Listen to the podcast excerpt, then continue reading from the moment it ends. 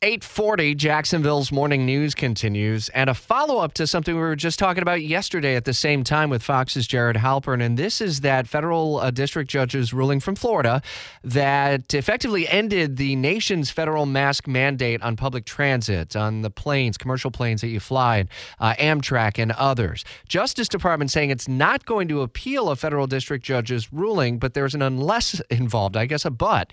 Jared what ultimately is the unless involved involved, and is it a little murky here?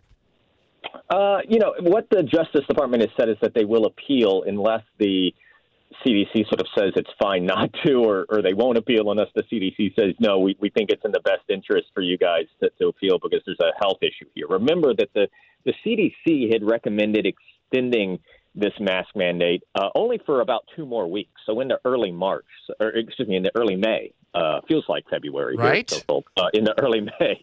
Um, so there's a uh, you know, there has always sort of been an open question about, you know, it would take a while for this to work its way through the court system, particularly if there wasn't uh, an immediate injunction uh, issued, right? And so it's possible that you kind of just see the, the CDC let this go. But again, um, it's notable that the, the Justice Department, who would have to file the appeal, is sort of deferring to the CDC. Now, that is sort of in line with what the White House has been saying, right? That we're going to listen to the CDC, we're going to follow their recommendations. This shouldn't be a decision made in the courts. This shouldn't be a decision made, um, you know, at the at the Justice Department. Uh, but it is leaving sort of an open question about you know, uh, uh, so many airlines now and, and transit systems, even here in D.C., our metro system have dropped the mask mandate as a result. Does that mean that if there were an appeal, it would come back? It, would it come back for a matter of days? Would it come back for a matter of weeks? So there are a lot of questions I think still still sort of open about this judge's ruling and, and how the administration takes the next steps here. But, and it, is the CDC um, metric going to change at all? Agrees with the decision. Yeah, sorry? Is the CDC metric going to change at all? I mean, might they consider that uh, they would look at this a little bit differently as well?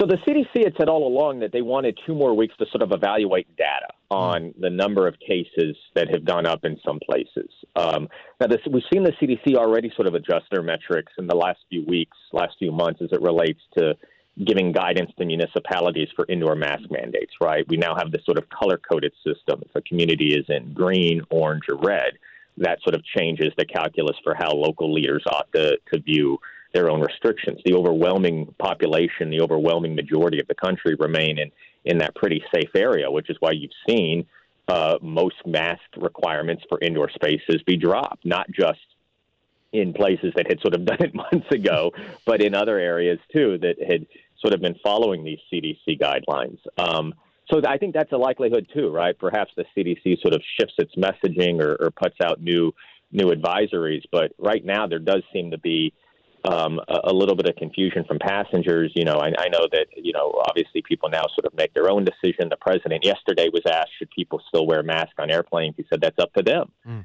Um, well, that might not be what the CDC says if, if they ask the Justice Department to appeal. Mm. Uh, a lot more on the story, and you can see how a lot of the airlines are handling this under national news at WOKV.com. Jared Halpern, part of our team in Washington with Fox News. Thanks. It's 844.